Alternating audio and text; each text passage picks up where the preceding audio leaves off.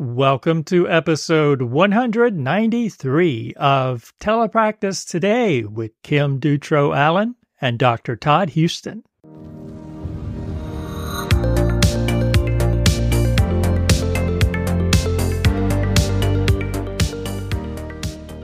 Welcome back to a, another episode.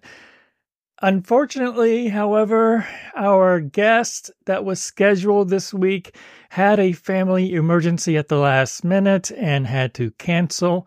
We'll get uh, that person rescheduled. However, we do have an interview for you to hear. We've uh, went back into the vault, into the archives, and we've pulled up an episode with Genevieve Richardson. She's the founder of Life Speech Pathology in Austin, Texas. Her focus is on treating adults with neurological issues or chronic aphasia. So enjoy this interview that we did with Genevieve just a little while ago. We'll see you next week with a new episode. Until then, here's Genevieve.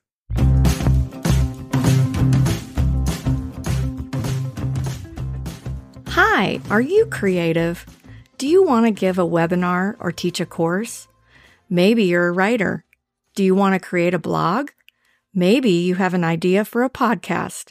Whatever your passion is, we at 3C Digital Media Network want you to be a content creator so we can bring your ideas to life. So, to get started, visit our website at 3cdigitalmedianetwork.com and sign up to be a content creator.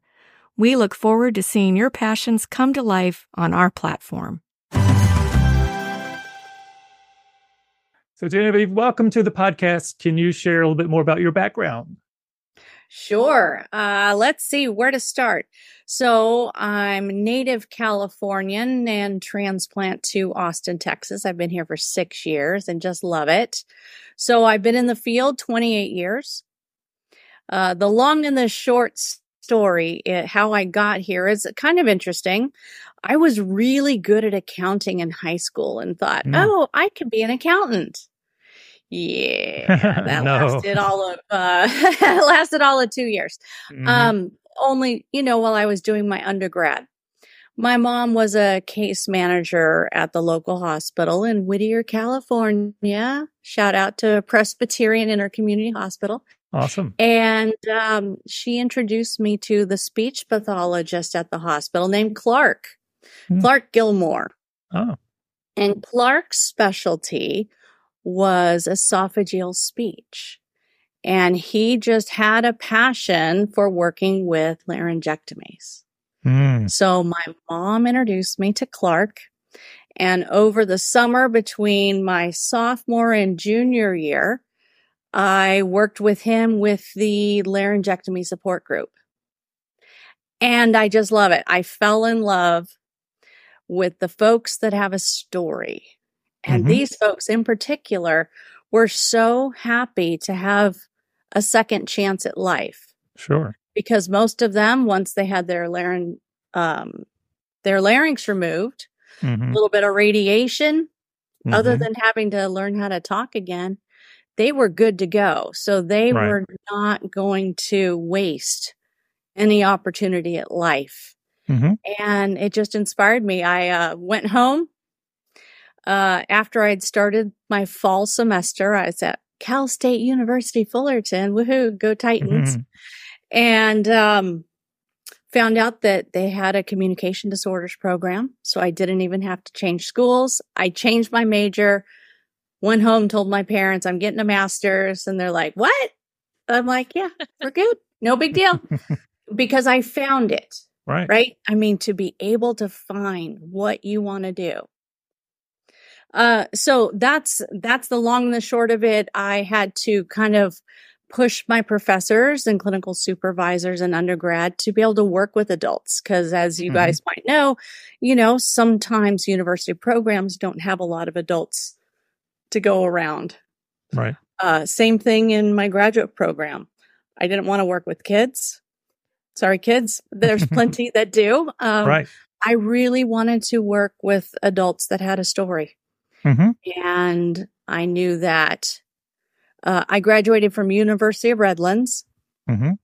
for my master's and I wanted to work in acute rehabilitation. So I interviewed from Santa Barbara to San Diego and landed my dream job. Wow. And I haven't looked back since. So that's how I got in the field. So that's awesome. And so what was so where did you land in that dream job? I was at the Rehabilitation Institute at Santa Barbara. Oh, nice. At the time it was a freestanding acute rehab facility. And while I was there, I had the opportunity to work for the Visiting Nurse Association after hours, basically after my full time job. And I got to follow some of my patients to their house. Wow. So I got to see them in rehab back then. We were doing rehab two months, two and a half months at a time. I hear it's not that way anymore. And then I got to follow them home and I just mm-hmm. love that kind of transition into function. Right. And really, you know, what we were doing in the acute rehab hospital didn't translate necessarily to the home. You had to look at it from a very different perspective. Um, you know, dialing the telephone. Back then, you know, there were no cell phones. I'm kind of dating myself. Right. But there were no cell, you know, so people had to be able to read a phone number and dial 911, dial their daughter. Maybe mm. they had a phone with some speed dials on it. Maybe they didn't. We had yellow pages. If we needed a plumber, we had to look up Roto Rooter and the yellow. So it just, yep. it was a totally different perspective for me. Mm-hmm. So after I did acute rehabilitation, uh, my I followed my husband and we moved areas. We moved down more towards the Los Angeles area, and I started doing per diem work. Mm-hmm. Uh, so acute rehab. So I I worked at USC University Hospital, Presbyterian Hospital. You know where I met Clark originally, mm-hmm. and did home health. And anyway, it just turned into this wonderful career working with adults. That's awesome. That's awesome so here's here's a little shout out for for my graduate program, uh, University of South Carolina. We did have okay. we did have uh, some experience working with adults. It was you know pretty balanced curriculum, and I have to admit I did work with some laryngectomy patients. I got you know a couple semesters doing that, but I do recall one patient who had a stoma and continued to smoke Yes. From, from yeah, from the stoma. yeah, and, I saw. I I did. I witnessed it myself. And so I had the opposite uh, reaction that you did when working with adults. it was like, oh my goodness, you know, I can't do this. This is that that was mine too. I worked in a hospital just long enough to know I never wanted to work in a hospital. wow. And yet, and, I I loved it. What was yeah. fun after doing acute rehab for four years and then some home health with it? When I started doing acute medical, you know, ICU stuff, I actually really enjoyed it because I could just go in and like triage, do a quick mm-hmm. eval, and move them on. You know, move yeah, them on. Sure. Yeah. I have a sister that worked in the ER as a nurse, and that's exactly what she would say. Like, I just I fix them and I move on. I, and so it was nice. I had a a nice blend uh, from doing per diem work because then I really got into home care and I probably have done home care for 18 years if I add it all up. Wow. And I had um, a corporation. It was just me, fancy, but uh, you mm-hmm. know, as a corporation of just me in my area, I was in Ventura County, California. And when I left there, I had nine contracts with different home health agents. I was the only one doing it. Wow. I racked up a lot of miles. Sure. Sure. that was, that, but I also knew all the speech pathologists in the skilled nursing in the hospitals because, you know, I had one of the little Bluetooth. Right. Um, earpieces. And so when I was driving, doing these long drives, I would just reach out to these facilities and get to know the therapist that was in there. So when I got a referral from home care, that Mrs. Jones is coming out. So I would call the skilled nursing she was coming from. I get the swallow eval results mm-hmm. directly from the therapist. And I was ready to go when I walked in the house. It was a pretty That's good awesome. system. Great. Yeah. yeah. But it, it was a lot of it was a lot of fun. That's great. That's great. And so and so you had to follow that husband who tore you out of California and relocated you to Texas. They tend to. Well, I had that. a two-year stint in uh, Boston in between. Oh, oh, you went you went all the way east. Wow. Yeah, that was that was it was good and challenging. Mm-hmm.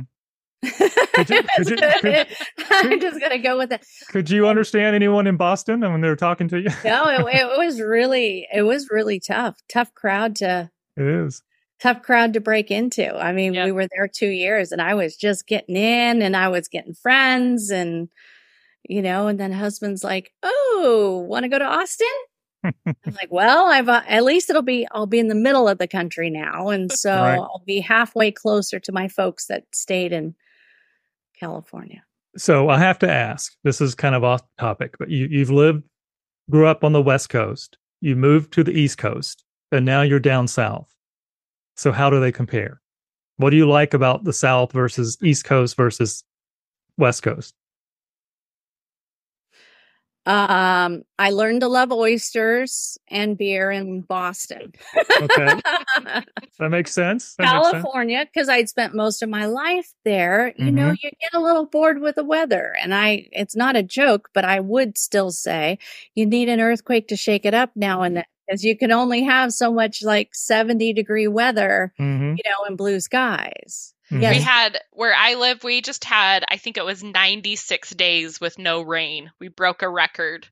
I'm in the desert and it's just, it's just, I would, I would like the 70. I'm just, it's just hot and sunny every day for Well, this has been for my six years here in Austin.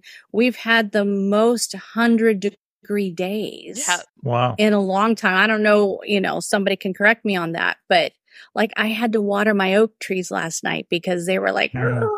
you know, like we're we're you know, we're dying right. here. Right. Because we haven't had any rain. Um, but just in general, California people are nice. I hate the traffic. Right. 12 lanes of highway, you know, on the 405 or the 101. Not mm-hmm not my favorite. Mm-hmm. Where we lived, we were 20 miles west of Boston in a town called Sudbury. Beautiful little town, so mm-hmm. historic, gargantuan, you know, 80, 100 foot trees, totally different feel and environment. But my first winter there was the most snow in recorded history. Oh my goodness. I used to visit snow, but never lived right. in it. Right. So, you know, so that was hard too. So anyway, but the folks here in Austin, they're just nice. Mm-hmm. They're just nice. Like my husband likes to say, you know, if I had car trouble was off the side of the road, it's more likely I'm going to get a good Samaritan to mm-hmm. help me versus somebody the opposite end of that spectrum. Right. Um anyways, just the folks here are really nice and you know, we've been real happy here kids well, are thriving. I have teenagers and, you know, the school district where we are is fabulous. Oh, good. And, you know, it's all, it's all good. Awesome. I always try to keep it positive. Yeah, you know, but a lot of life lessons moving. Sure. Especially cross country, leaving everybody I knew. Mm-hmm. So I've done that a couple of times. From where to where? Well, I left uh, um, Northern Virginia, Washington D.C., and moved to uh, where we living at the time, and moved to Utah. That's where I met Kim. Uh, U- I was on fact. I got a job working at Utah State University, and she was a student there. So, yep. never lived out west before. Never been talking about snow that we got when I was in Utah. I never experienced that much snow because I grew up in South Carolina. Even the forecast of the threat of snow, they close the schools. You know, right, right. Lake yep. falls, they're closing schools, and everyone's going to the grocery store and buying all the bread and milk and eggs. Um, so uh, I wasn't used to the to the snow there, uh, but you you you adapt, you know. For sure. So and then we moved from there to Ohio. that's where I am now. So I've I've I've been around. some different different places. uh, in the career. So so I understand picking up and moving and and with children and relocating and all that stuff. Yeah, definitely a challenge. And Kim, where are you? I'm in Utah too. So I actually, when I graduated, went to North Carolina, kind of because of Todd and connections that he had there and people that I had met at an internship at UNC.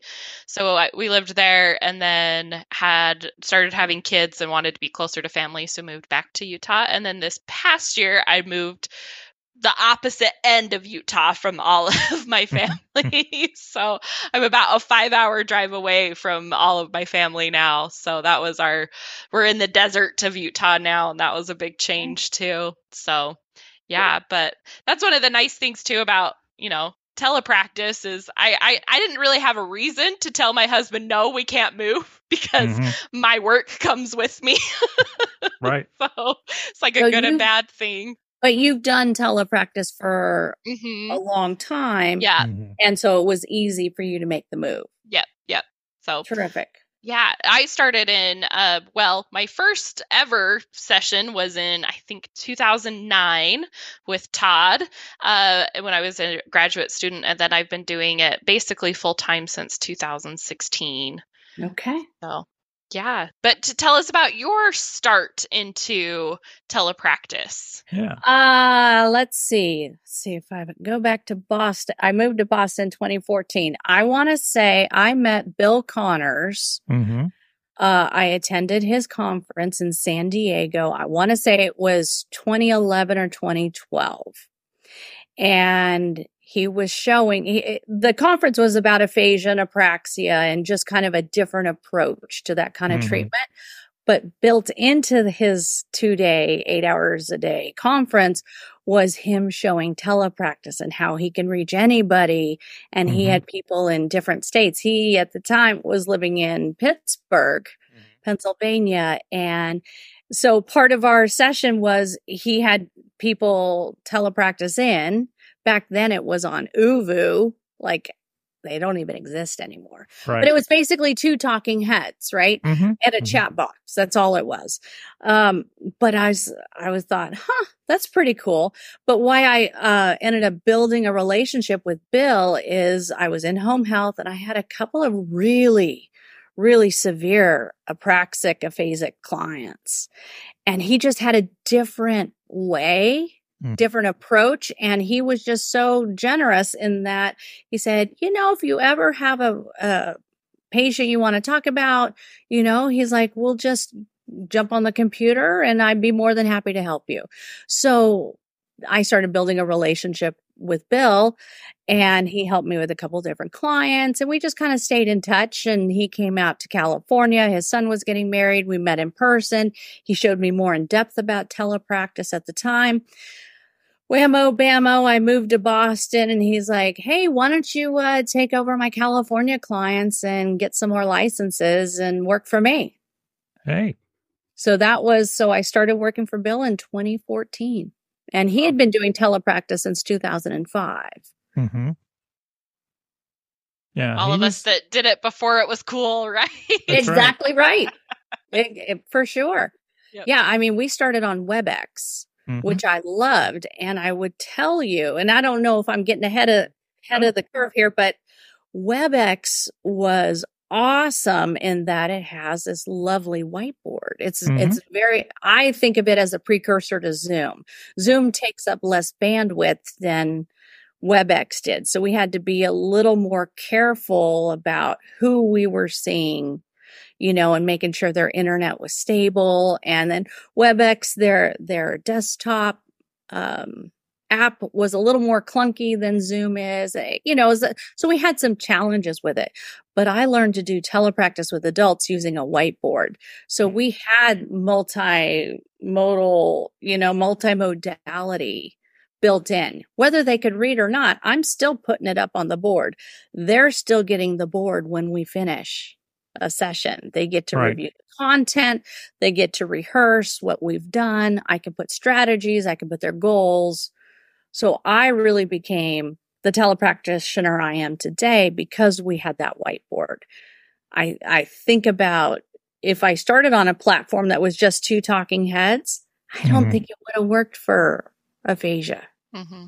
Right.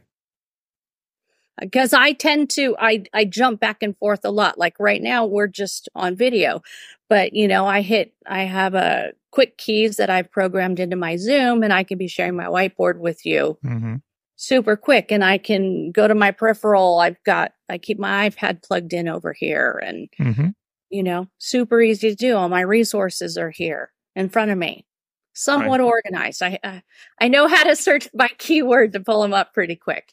Right. But I just I just love telepractice mm-hmm. for the aphasia, praxia, you know, cognition, you know, working with adults cuz I can really flex and get creative. I can just pull up a Google search bar and we can do some pace therapy with the pictures that just come up. And they may not be perfect, Right. But what in life is perfect, especially for adults, right? Mm-hmm. We all yeah. need mm-hmm. mental flexibility. Yeah. So I know I'm preaching to the choir, preaching to the choir, talking to you guys about it, but um, for the population I serve, which is chronic aphasia, so our specialty is working with the folks after rehab when life really sets in and they've right. got to really buckle down and figure out how to communicate with their spouse and their spouse with them and how they're going to move forward. Because I think of it almost like when you're in rehab, you're just surviving. You're just mm-hmm. trying to get through it and you've got all these, all the support and professionals. Not so much after discharge. Yep. So yep. why don't we talk about your practice? Because it's what, life speech pathology, and then you have it is. life Aphasia Academy, right? Yes. Yes. Uh, so two separate businesses serving two s- populations, meaning mm-hmm. I do, I'm a Medicare provider for life speech pathology. Um, I I'll do out of network for insurances, that kind of thing. But I also so that's for medically necessary, you know, outpatient mm-hmm. Part B. And then I also have a wellness program for those folks that want to work on things where they get to direct what they work on. Uh, not necessarily medically necessary, right? By mm-hmm. definition. So I have those kind of options. And then it just really became apparent that families and spouses are just not getting the help they need for that day to day aphasia support. Mm-hmm. They need somebody to hold their hand because what what have we always done? Well, what have I've always done? I'll only speak for myself. You know, we try and do some family training during the therapy session. We don't have time outside of it because it's not reimbursed outside yeah. of it. Right. So so we're trying to find this trying to do it all and not you know uh you know insurance doesn't pay real great I think right. I'm not, I'm not, I'm not, you know, shocking or, you know, shaking the apple cart by saying that. So I started a Life Aphasia Academy to help address the families. Um, I have some courses I'm currently building in a, on top of my practice in the evenings and weekends when my husband lets me. I'm working on courses um, that's going to offer that kind of hand holding training kind of support. It's going to be able to meet people wherever they are in their mm-hmm. Journey with aphasia and living with aphasia. Um, I have a podcast. None mm-hmm. of you know about it, so I'm saying it now. Uh, I'm I'm stuck on one little techie part. I've actually got five, five, I think five are up, but nobody knows about it yet because I haven't advertised it. But but it's part part of my mission with Aphasia Academy is getting these families information that they may not know about. Right. What to do if you want specialty, you know, physical therapy services like pool therapy. Um, mm-hmm. How to get your house, your financial house in order. What can a financial planner do to help you? What are hospice services? What is grief uh, therapy and, you know, all that kind of coping. There's just so many topics that these families need. Yep. So that's what, I, so I'm trying to fill in, so I'm trying to fill that gap. So yeah, lots to do. Lots, lots to do. Who wants to help me? Um, mm. so, so I feel like I'm trying to provide a comprehensive, you know, treat the treat the client, support the family, and help bridge that gap. Yeah. As much as I can. And, you know, I'm learning every day. There's sure. just so much. Yeah. There's just so much, but it's good. I yeah. not one complaint. I mean, it's, um, I'm blessed to be where I am in my career. I'm blessed to have an amazing husband and family that are 120% behind me. Yeah. I like how it definitely seems like you see a need and you go and build something I, to fix that need. As best I can. And, yeah. you know, and it's not just about, I want to partner. I'm not trying to remake the wheel it's about supporting these families right. going forward. And I want to mm-hmm. partner with these other organizations. I just haven't had time to pick up the phone to call. so, right. you know, that's part of why I really wanted to be on with you guys. Um, cause I love what you're doing with the podcast. I love the tips and all the interviews you do with a great variety of clinicians that are out there. I learn all the time. Well, from you. you. guys, from others. I try and consume as much as I can. Um, yeah, definitely trying to f- find some synergies with others and just help this community. Right. Right. That's awesome. So, how? What are some of the challenges, maybe that um, mm-hmm. that you find working with adults in telepractice? You know, I don't want to stereotype, but it would seem that some generations, older generations, may not be as comfortable with technology, where some may be just fine with it. So, what have you found? Oh, it's such a great question. I've never failed to get somebody zooming. And I use Zoom as a verb. it, it is in my mm-hmm. vocabulary. Like sure. Webster's needs to put it in there. yep. Um, but part of it is I have a little bit different approach especially since I'm in my own private practice, I get to, I get, I get to call the shots.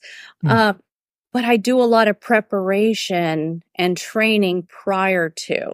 Good. I've got a comprehensive telepractice guide. I start with a consultation call.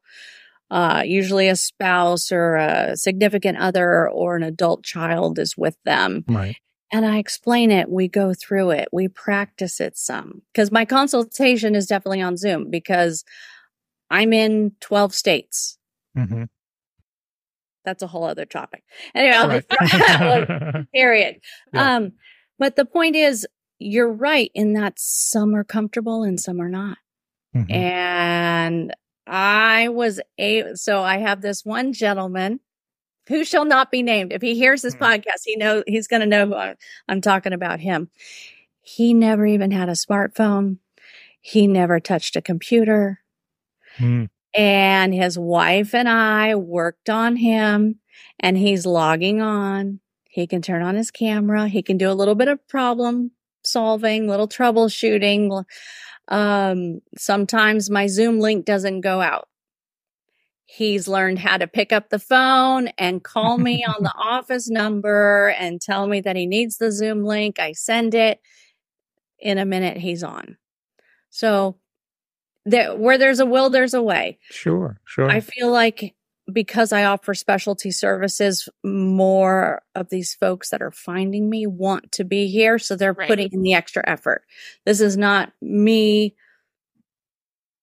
being the only outpatient clinician attached to a hospital or in a community where everybody funnels there. So it's a little different.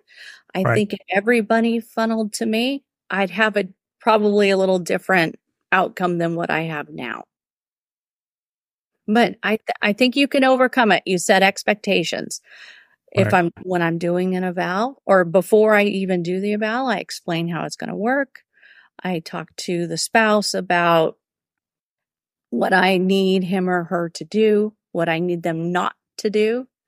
I have to tell them what I want and what I don't want. You know, usually in therapy, we we only tell them what we want them to do, right? We're not mm-hmm. trying to overwhelm them. But with a spouse, you can tell them both ends of it. And sometimes we have to, you know, flex a little. Sure. Don't jump but, in. But, let them answer those kinds of things. Yeah, let Yeah. yeah. you are there just to help push buttons if I need you to push it or to point to something. Mm-hmm. Or, you know, and, and then that leads to, you know, evaluations being a whole other bag on telepractice. That's right. That's right. That that can can and maybe will be a mm-hmm. whole other episode talking right. about oh seriously on telepractice. I think we should. You guys, well, if you haven't done it already, a panel. Sure. Yeah. Oh, that would be really interesting. Yeah. Mm-hmm. Yep. Pros, cons, different populations, standardized, non-standardized, right? Dynamic. You know. yeah. Yeah. So if we yeah. do that, you'll come back and and talk sure, about- sure. I'm I'm always. I'll I'll give you my one cent. I good, won't even call good. it two cents. I'll just give you my one cent. we, we have you on tape now. All You're right. recorded. You're recorded saying that you'll come back. So, um, you mentioned some of the resources you find, like going using, you know, pictures, uh, doing you know, Google search or something like that. Are there other resources that you you find turning to more often than not, and uh, when you're working with adults? Um, boy, what can I say? So I do download a lot of pictures. I use those free download picture, like Pic Pixabay. I never know how to say it quite right. Mm-hmm. mm-hmm. Unsplash. Mm-hmm. Right. Uh, the one that goes with Shopify. I download a bunch of pictures. They're not terribly organized, but I find mm-hmm. if I mm-hmm. keep them in a file, I can scan visually pretty quickly and pop something up. I tend to do um, a lot of annotating on the full desktop. Mm-hmm. So I actually was doing that today because you can't put a picture on the whiteboard in Zoom. If you can, I don't know it. So somebody, you know, give me some love and let me know how to do it. So yeah. I work around it. So I will end up sharing my whole desktop. I'll move my Zoom window to the side. Mm-hmm. I'll open up uh, one of those pictures and I'll just make it bigger so I have some room to write. Or mm-hmm. with annotation, I'll draw a box, you mm-hmm. know, to fill it in and you know, so that I have a writing area. Mm-hmm. And then for any of you that do use the whiteboard or are screen sharing on Zoom, you probably all know this because they listen to you guys. Hmm. but if on your, um, on your annotation toolbar, if you're sharing your screen, hit that save button. It takes a screenshot of your entire desktop or whatever it is you're right. working on. So it saves all your annotation just as it was. For me, I share all of that stuff with my clients. Mm-hmm. They see it, they know what we've worked on. It's a record of what we've worked on. Mm-hmm. Um, uh, so the other thing I do is Google lots of Google stuff. I'll make some mm-hmm. Google mm-hmm. slides and I'll just annotate right on top of the Google slides and the slide packet will be in their folder where they can access it. Mm-hmm.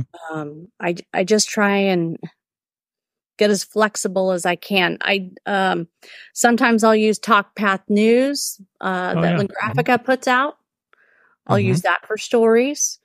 Um, sometimes, otherwise, I I download a bunch of stuff and just have PDFs that I can pull up, whether it's stories at whatever reading level I want or whatever.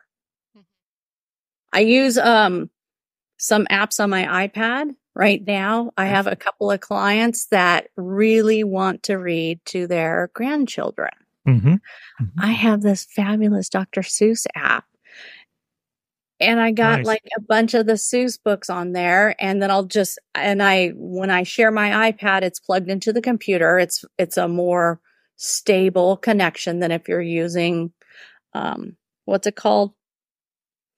AirPlay. Yeah. AirPlay, right. Yeah. So I always keep my iPad plugged in. Mm-hmm. Um, and then I'll I'll pop the story up. I'll use like the vanishing pen tool on mm-hmm. Zoom. Mm-hmm. So mm-hmm. I'm underlining so we can have a shared reference of where we are. I can circle words. I can type things over on the side. Mm-hmm. I do a lot of that. That's awesome. I do a yeah. lot of so um I have some word puzzles that I have on my iPad that we'll use from time to time. Yeah. I have a colleague who who used um, um, Google Maps, and because the patient uh, adult wanted to go to the a restaurant down the street, So they zoomed in on the house and they actually Perfect. walked street down view. the yeah, did the street view and, and walked down the street, you know, moved down the street and she had to explain, you know, how to get there and how to get back home and all this stuff. It was it was really that. talk about ultimately ultimate functional kind of thing. It was a great activity. Since I'm seeing so many folks in other states, I my geography is really really improved. Like I I I I can label all 50.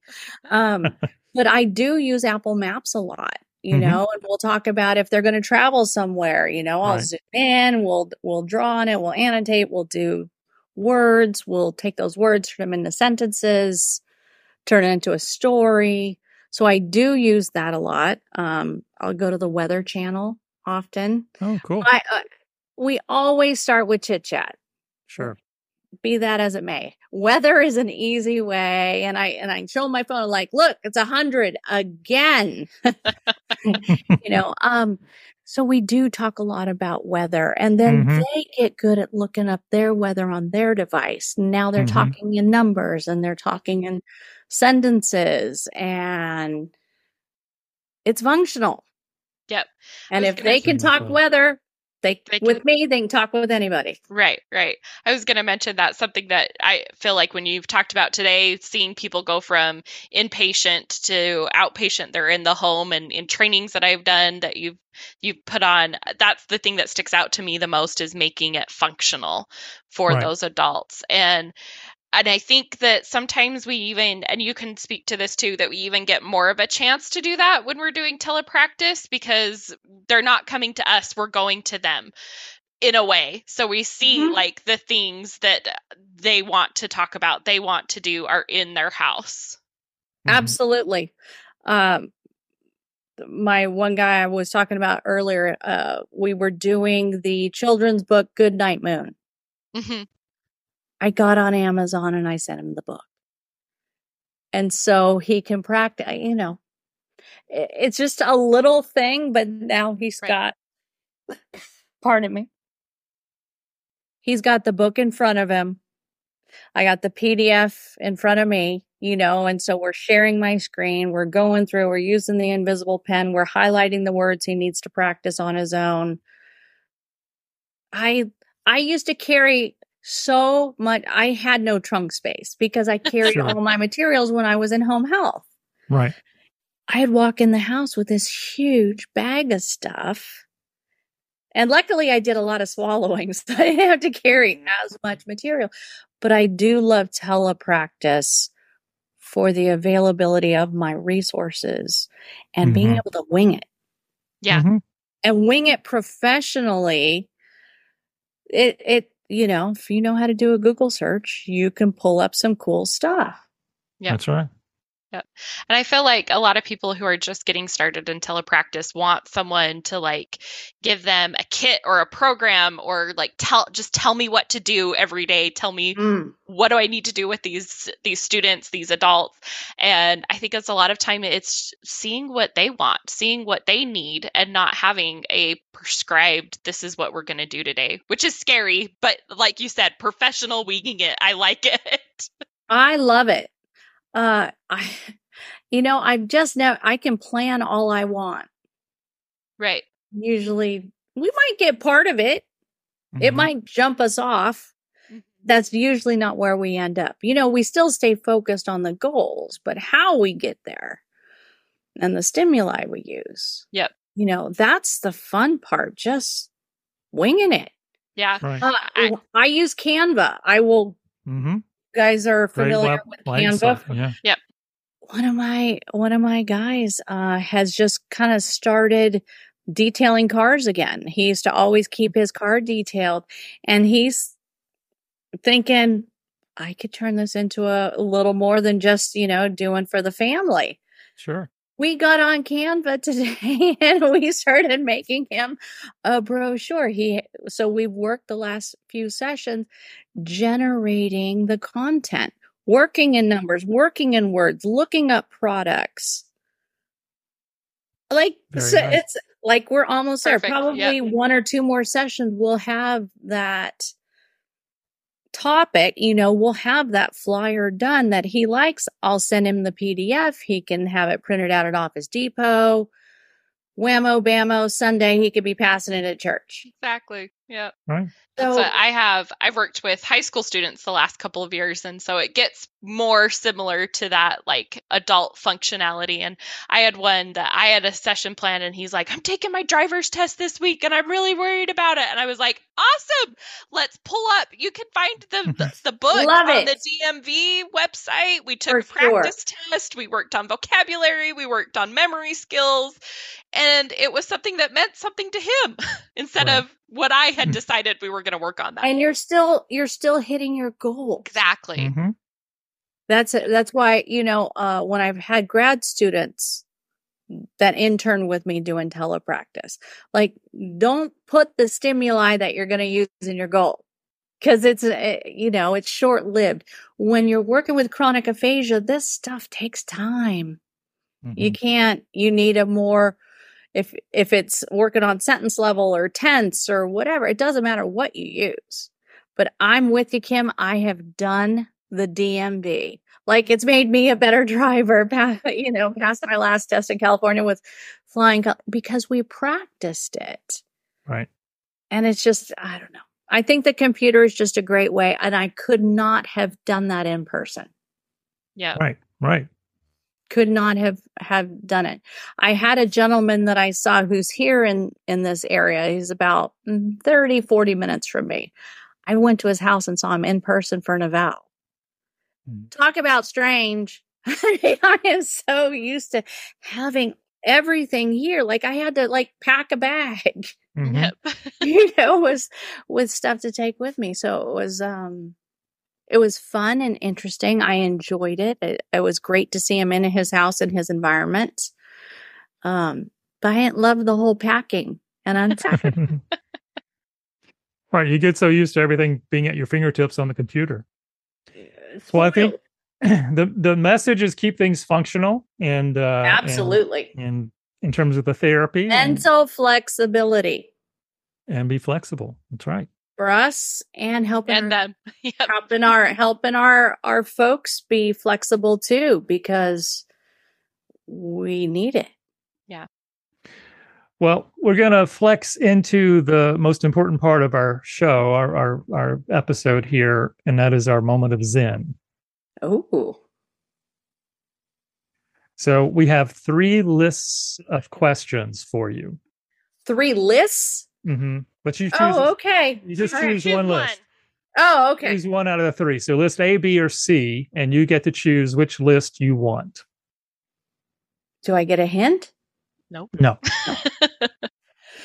Let's go with B. B, a B person. Okay. I don't know. I if you picked a number, I would have picked seven. So, So th- this is th- this is just a, a little thing we do to get to know our guests a little better. Okay. What? So don't this- you have my life story already? I, I like. We do. like We do. You, you need to know how many chickens I have. And how Well, we might get to the chickens. Yeah. we might. We might. All right. Go ahead. Uh, first question: Do you describe yourself as an introvert or an extrovert? Mm, More extrovert. I could have told you that. You think? Uh, Wait, that was a dead giveaway. Does that count? Yep. Um, next one. Uh, this is a good one. What's the best compliment you've ever received? Hmm. That's a good question. Something along the lines of, I have a better quality of life because I worked with you. Oh, that's nice. That's awesome. It's a good one. Yeah. Oh. Next, next question. Who was the most influential person in your life, and how did he or she impact you? um, it's going to sound really corny. And today's my wedding anniversary, by the way, but I'm going to say my husband. Well, very nice. And the reason for that is he's always been a big thinker. He he thinks about he he would be like the ultimate chess player, you know, thinking multiple Mhm. steps ahead, but he's also just kind of in tune and is always striving to do better. Sometimes I feel like I get caught up in the day to day. Oh, I got to get mm-hmm. this done and that done. And, uh, you know, I, I'm more in the here and now. And sometimes he helps me to expand that and think about what can be and what is. That's nice. And how I got to get from here to what is.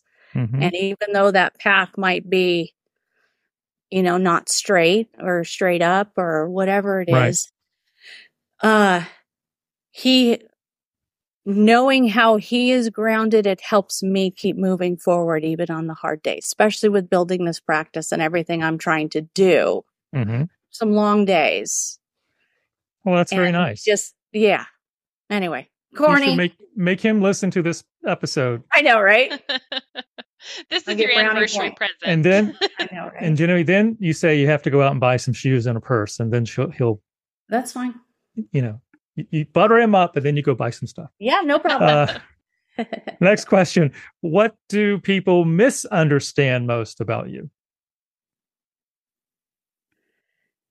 Uh, they think I've got it all figured out and everything is perfectly under control. Very good.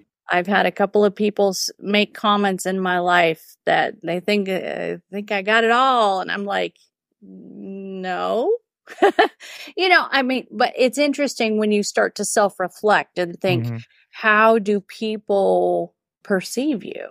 Right. And, you know, I, I've always been kind of a problem solver and trying to move forward. Again, I, I mm-hmm. count that on husband. You can complain all you want, but if you don't have some ideas and, you know, some directions to go, right. Uh, you know, I don't want to hear it. Right. Very so, good. Interesting. Yeah, that's good. Um, what's something surprising that you've learned about yourself?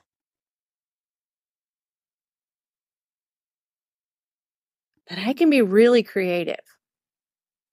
Good. Not in an artsy way. Yeah. You know, like I can't paint to save my, well, I can paint a wall, but I can't paint. right. No, I can't paint to save my life. But, um, you know, I think I'm just at a point in my career and my life and how I, my life experiences that I can kind of think outside the box and, and try new things and, you know, hopefully I don't fall flat on my face. Maybe it's a softer landing than something like that, but I'm willing to try. Right. Good. Good. Do you have a favorite quote or a motto that you live by? Uh, yes. Boy. The one, there's several. I'm going to pick the one, keep moving forward. Very good. It's one of my favorite quotes. It's from a movie called Meet the Robinsons. It was an mm-hmm. animated mm-hmm. Disney movie from way one. back when. And yep. it's just mm-hmm. kind of one of those, you know, that I came across when my kids were young. And I just loved the story. And a little kid in the story just, he was trying so hard to be an inventor and get adopted and, you know, have future parents love him. And he just tried mm-hmm. so hard. And the motto is keep moving forward. And I use that with my clients all the time. That's awesome. That's great. How do you define success? People, connections, community. Very good. What's the best advice a mentor ever gave you about your work or life? Keep moving forward. But, uh, but but to that but to that extent like like don't stop. Um even if you know especially early on in my career if i you know was beating myself up because i blew it on how i was administering a test or interpreting it or my report writing you know it's uh, some of those hard skills that we have to learn you know and you learn it with time and you know, exposure and experience. And, um, you know, they just said it's not a, not a thing. Just figure it out and keep going. Mm-hmm. That's right. Good. Uh, do you have a hack? It could be anything. Hack. A hack. Like a light you, I thought you were going to say a hat. I'm uh, no. like, I got a bunch, just not in. hack. Um, uh, it, about life, about telepractice, about could be about the use of a paperclip. I don't know, but you know, whatever hack you've come up with.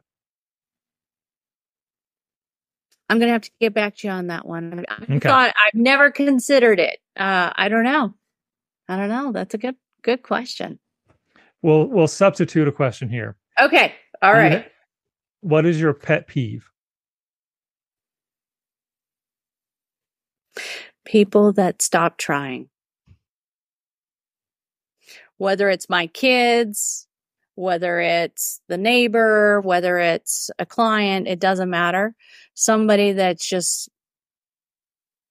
um, they just get stuck. Yeah. Mm-hmm. They get stuck and, you know, it's not, you know, uh, some of my clients worry so much about their computers and breaking their computers. And I say, unless you've thrown it out the window or you just poured water all over it, Mm-hmm. You're not going to break it, you know, just get past, get past that. Right. Try. Mm-hmm. Push the button. Don't push all of the buttons. just push that button. Right? right. Exactly. Keep taking yeah. those steps. It, keep, last, yeah. last question for you. If heaven exists, what do you want to hear God say when you enter the pearly gates? Ooh, wow, that's that that like gave me the chills right there. Let's see. What do I want to hear?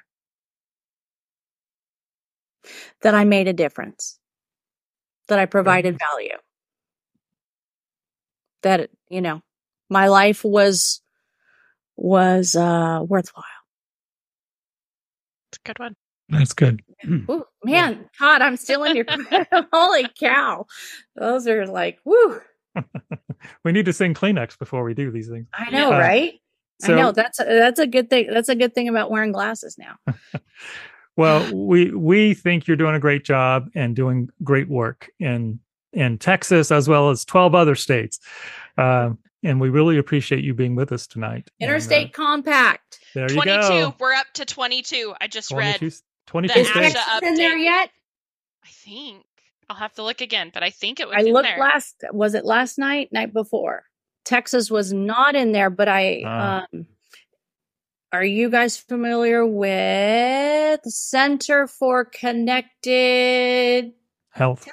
No, tele- there's a Center for Connected Telehealth, I think. Yes, like that's the one. Mm-hmm. So I was reading their article. I want to say it came out Monday or Tuesday, and they were talking about this UHC. I'd have to look at it, but it's something about, you know, getting states to adopt just these basic mm-hmm. telehealth parameters. And it's right. different from the interstate compact is how I was reading it. Mm-hmm. So I'm really, and I liked what they were saying about standards and, right. you know, and, you know, just a message I would get out to other telepractitioners not every person is going to benefit from telepractice. Right. Yeah. Our job is to know when to refer. Right. Exactly. I, I saw a post today, something about um, the clinician was asking, well, should I let the child do telepractice from the back seat of the car? yeah. Maybe I've done it once. I've done I, it once. I, I, okay, not early, ideal, but early pandemic, early pandemic, one offs. Yeah, mm, but perhaps not, not consistently. But, I mean, but right, our folks have to learn. Yeah. Mm-hmm. So, anyway, so you know, uh, my my ultimate message as far as telepractice stuff goes, we have to know Uh, it's our ethical duty to know when it's working and when it's not working. Right. And right. it's not a reflection on us as a clinician if it's not working. Sometimes it right. just doesn't work. I just think doesn't work thinking of that what asha says about it needs to be equal to in person would you climb in the back of someone's car and do therapy with them right. if you were yeah, in so. person if you maybe if you think of it that way if it has to be equal would i do this same thing in person and having that be you know kind of your guide of whether it's working or not good point kim yeah. I, I think we we have if we're going to keep telepractice in the forefront and keep right. it being a covered service by insurance and Medicare, we have to be good. We have, yep, protect its integrity. Yeah, we right. we have to. Uh, I don't want it to go away. Mm-hmm. I don't want it to go away because look at how many clients, patients, whatever our title is for them, how many people we can serve now without this geographical barrier. Right. Mm-hmm. When you can, that was the other thing in the UHC, whatever it's called. Everybody, Todd, you can put the I'll link in, put the sure. link in the show notes. Um, but one of the points was when you can offer specialty services across state lines. Mm-hmm.